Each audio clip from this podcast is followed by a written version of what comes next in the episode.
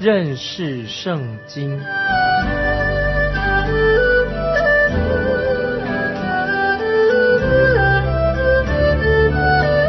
认识上帝的话，把上帝的话带到全世界。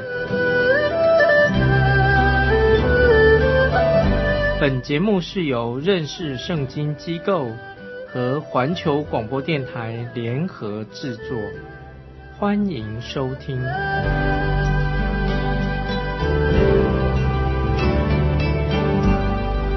亲爱的听众朋友，你好，我们又在空中见面了。欢迎你再一次收听《认识圣经》这个节目，我是麦基牧师。马太福音十六章二十八节。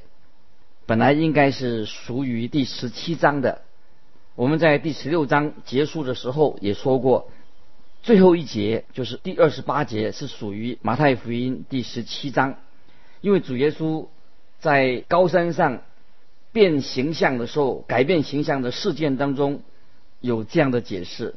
我们来看十六章二十八节，我实在告诉你们，站在这里的有人在没有尝死味以前。必看见人子降临在他的国里。这句话在主耶稣山上变相的时候就应验了，给使徒看到。主耶稣在山上改变形象，就是人子降临在他国度里面的一幅图画。有人问说：“你能肯定耶稣这句话是指着他在山上变相说的吗？”其实，西门彼得。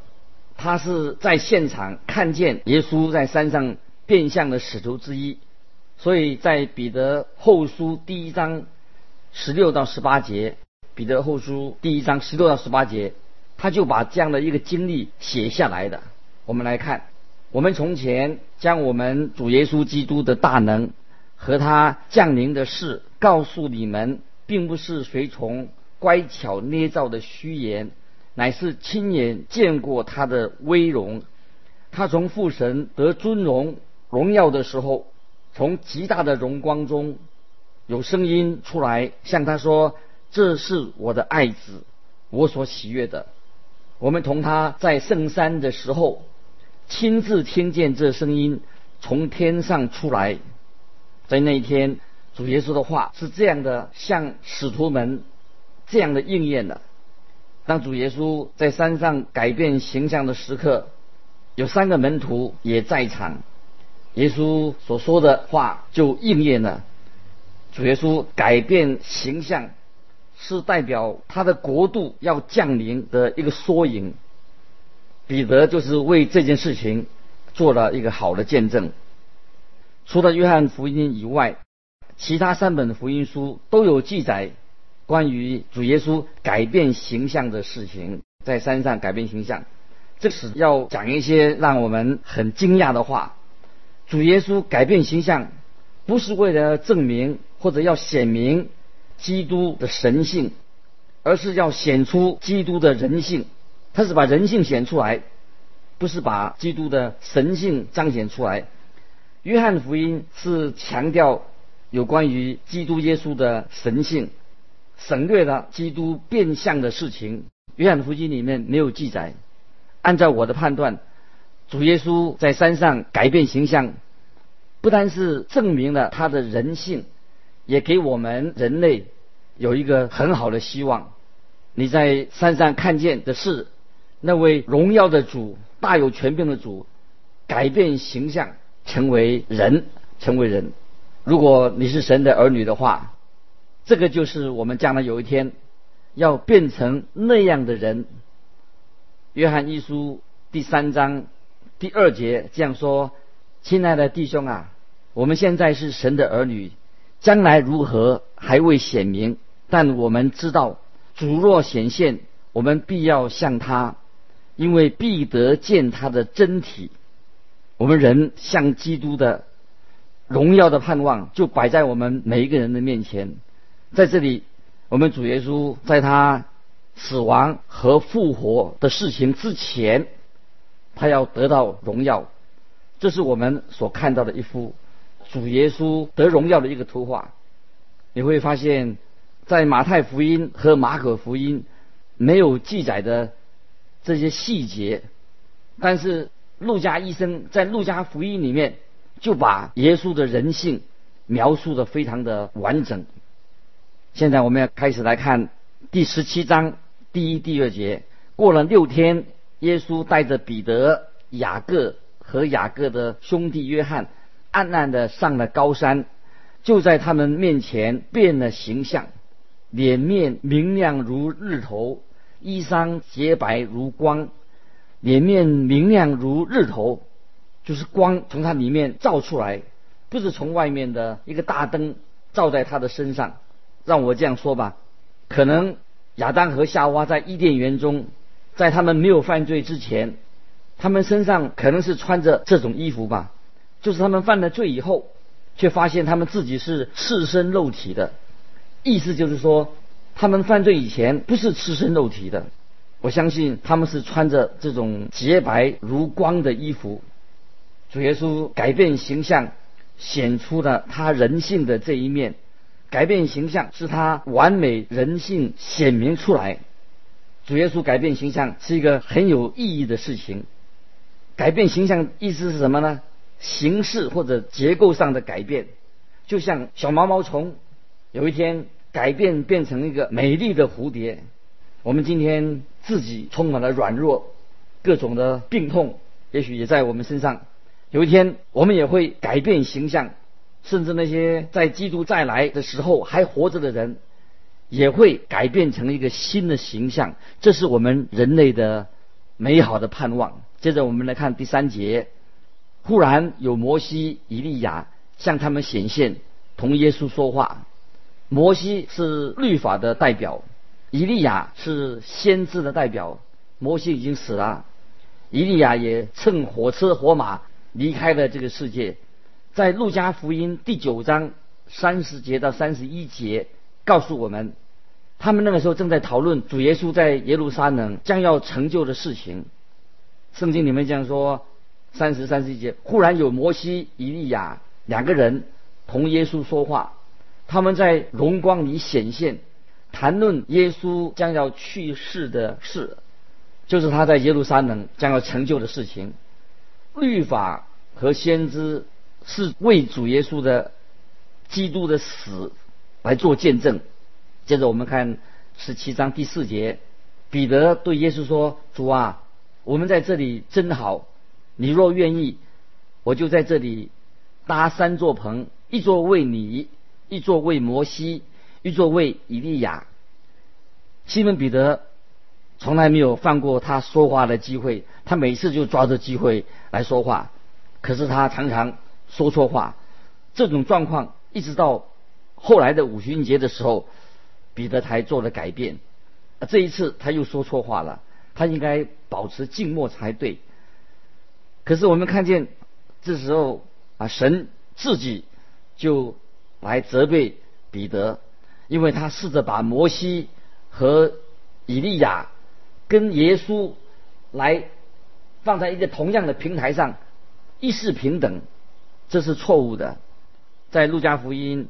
第九章三十三节，《路加福音》第九章三十三节，因为彼得这个啊轻率的作为，这个行动就做了解释，说他却不知道他说的是什么。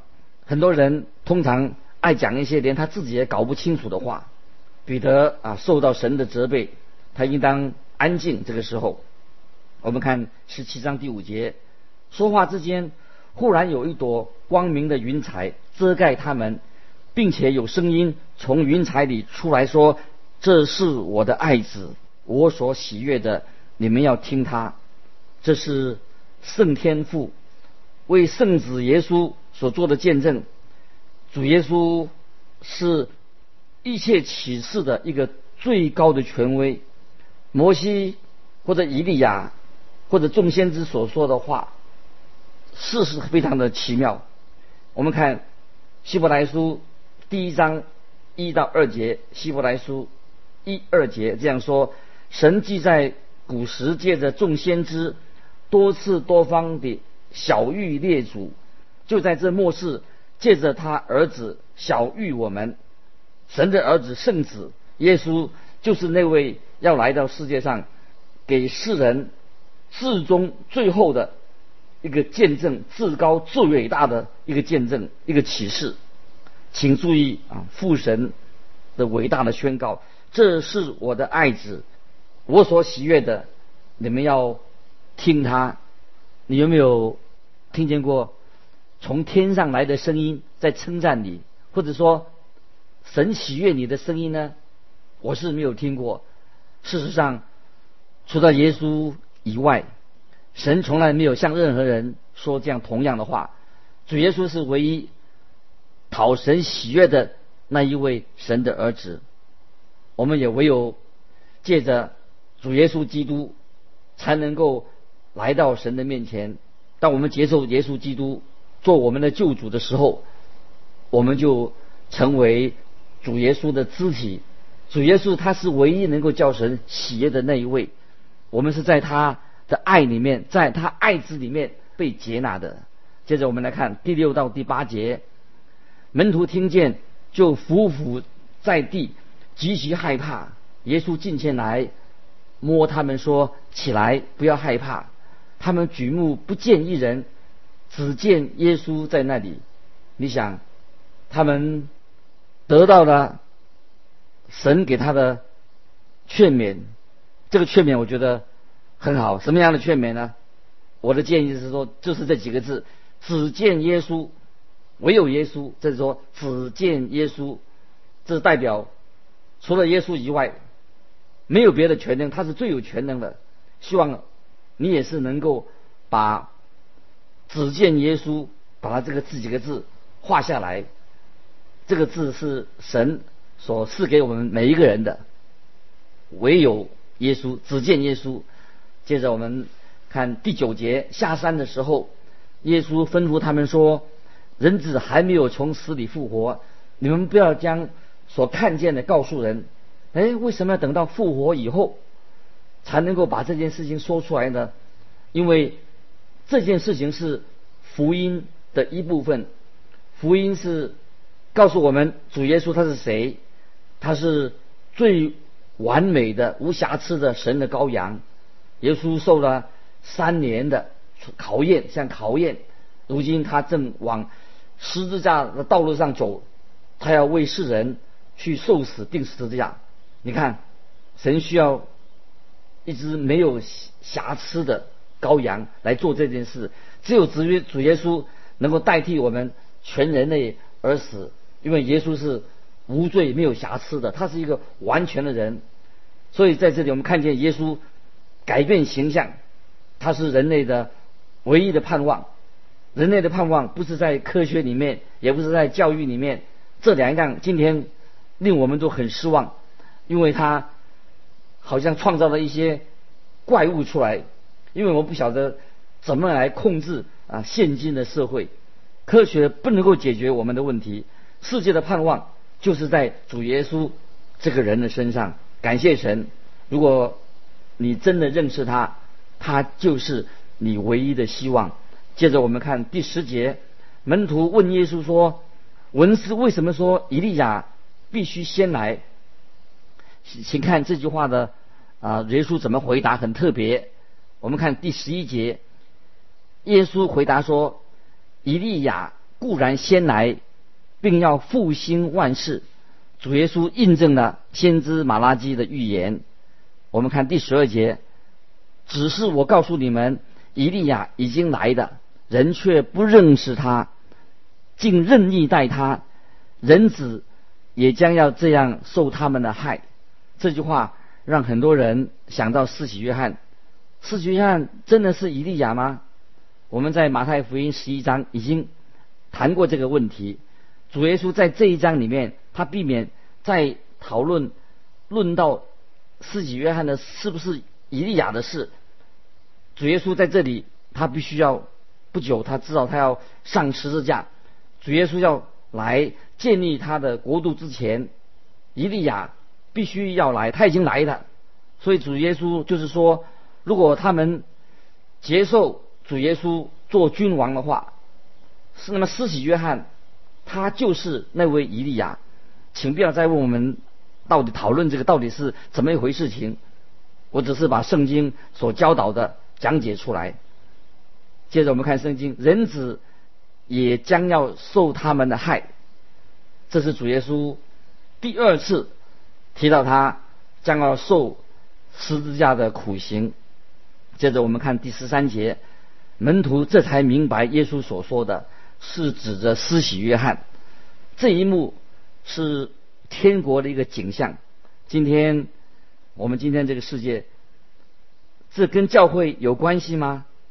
让我们和其他的门徒一起，现在要从耶稣变化形象的山上现在下来的，因为有些门徒。没有在山上跟耶稣在一起，现在他们遇到一些麻烦的。我们看十四到十六节，耶稣和门徒到了众人那里，有一个人来见耶稣，跪下来说：“主啊，怜悯我的儿子，他害癫痫的病很苦，屡次跌在火里，屡次跌在水里。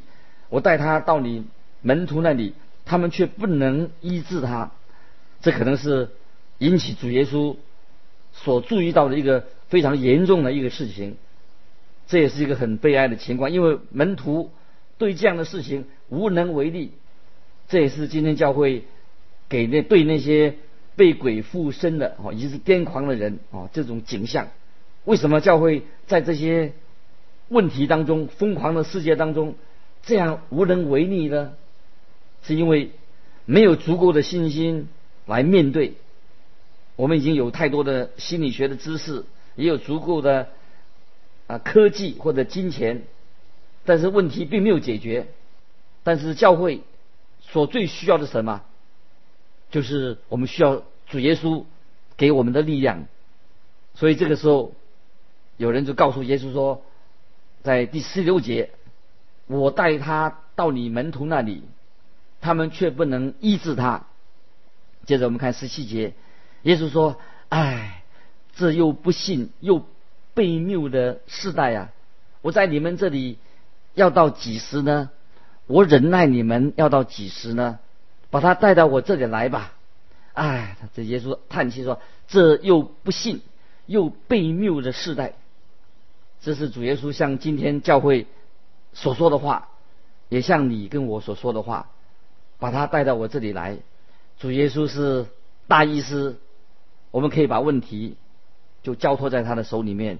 我们看第十八节，耶稣就斥责那鬼，鬼就出来，从此孩子就痊愈了。主耶稣也是把门徒训了一顿，然后就斥责那鬼。这可能是主耶稣处理被鬼附的事件当中最严重的一件事情。接着我们来看十九、二十节。门徒暗暗的到耶稣跟前说：“我们为什么不能赶出那鬼呢？”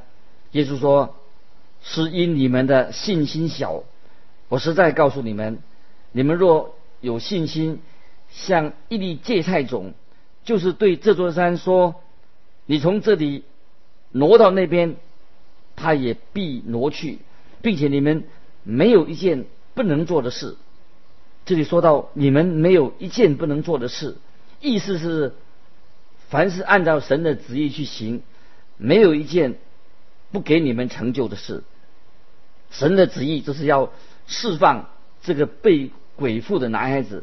为什么门徒不能够医治他呢？是因为他们没有信心。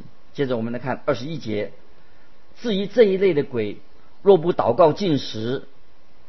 救不出来啊！这一节经文哈，在原文当中、原稿当中啊，并没有出现过。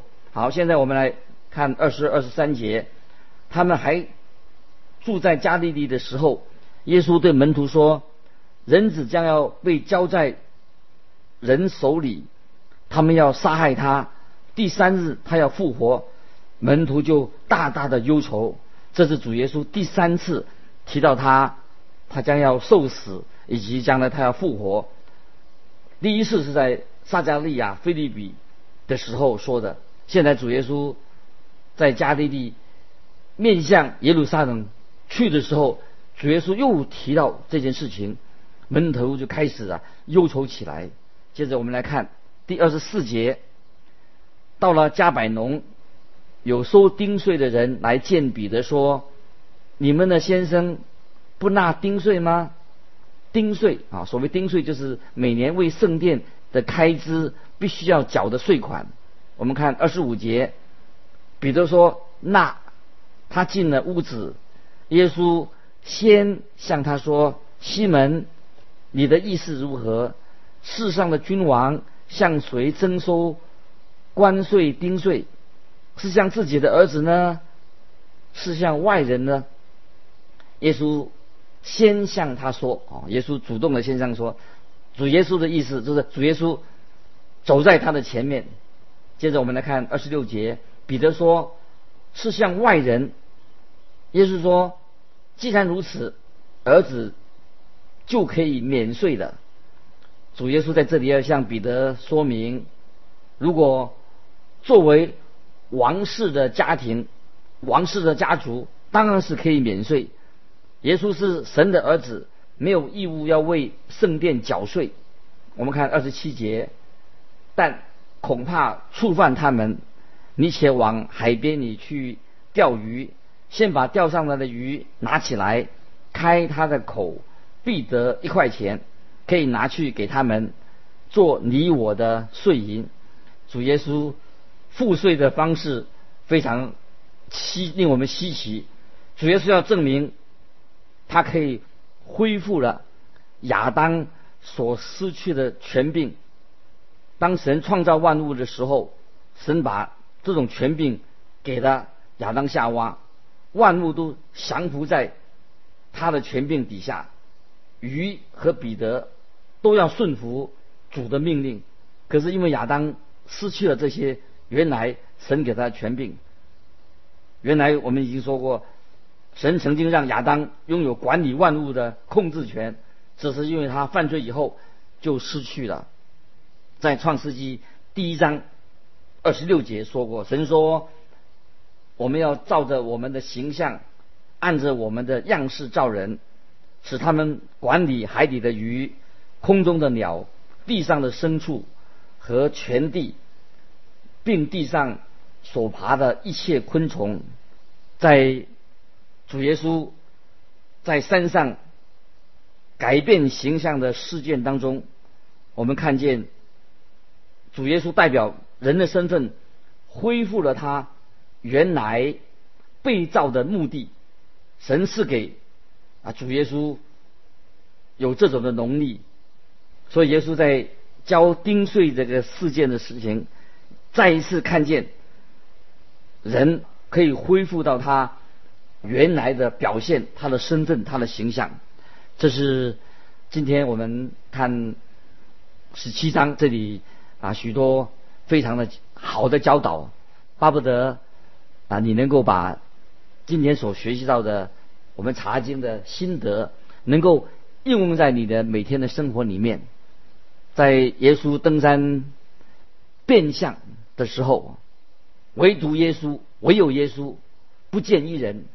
那我们是不是我们在我们的生活上常常都学习尊主为大？任何的事情，我们都来寻求啊神的旨意，因为他是无所不能的。我们可以放胆的把一切我们的难处、我们的困扰，可以带到主耶稣面前。我们用信心来面对主耶稣，过我们每天啊一个信心的生活。不管你今天在什么状况之下，当我们看见这个世界非常的混乱。看见科学教育常常让我们失望，但是不要忘记，神在掌权，主耶稣在掌权，主耶稣也借着福音的大能，要改变我们的生命啊，使我们的人生变成一个非常有意义的人生，能遵行啊神给我们的旨意。感谢主耶稣，他来到世界上就是要拯救世上的人。主耶稣定十字架，流出宝血。赦免我们一切的过犯，给我们新的生命，使我们在他里面成为一个新造的人。愿意你今天在神面前，也心里面很安静的来向神祷告，求神借着他的话语来引导你每天的生活。知道我们主耶稣是一个大有权柄、怜悯慈爱的神，他就在凡是信他的人，他就在我们的心中。今天我们就到这里做结束，欢迎你来信寄到环球电台，认识圣经麦基牧师收，麦是麦田的麦，基是基督的基。再见，愿神祝福。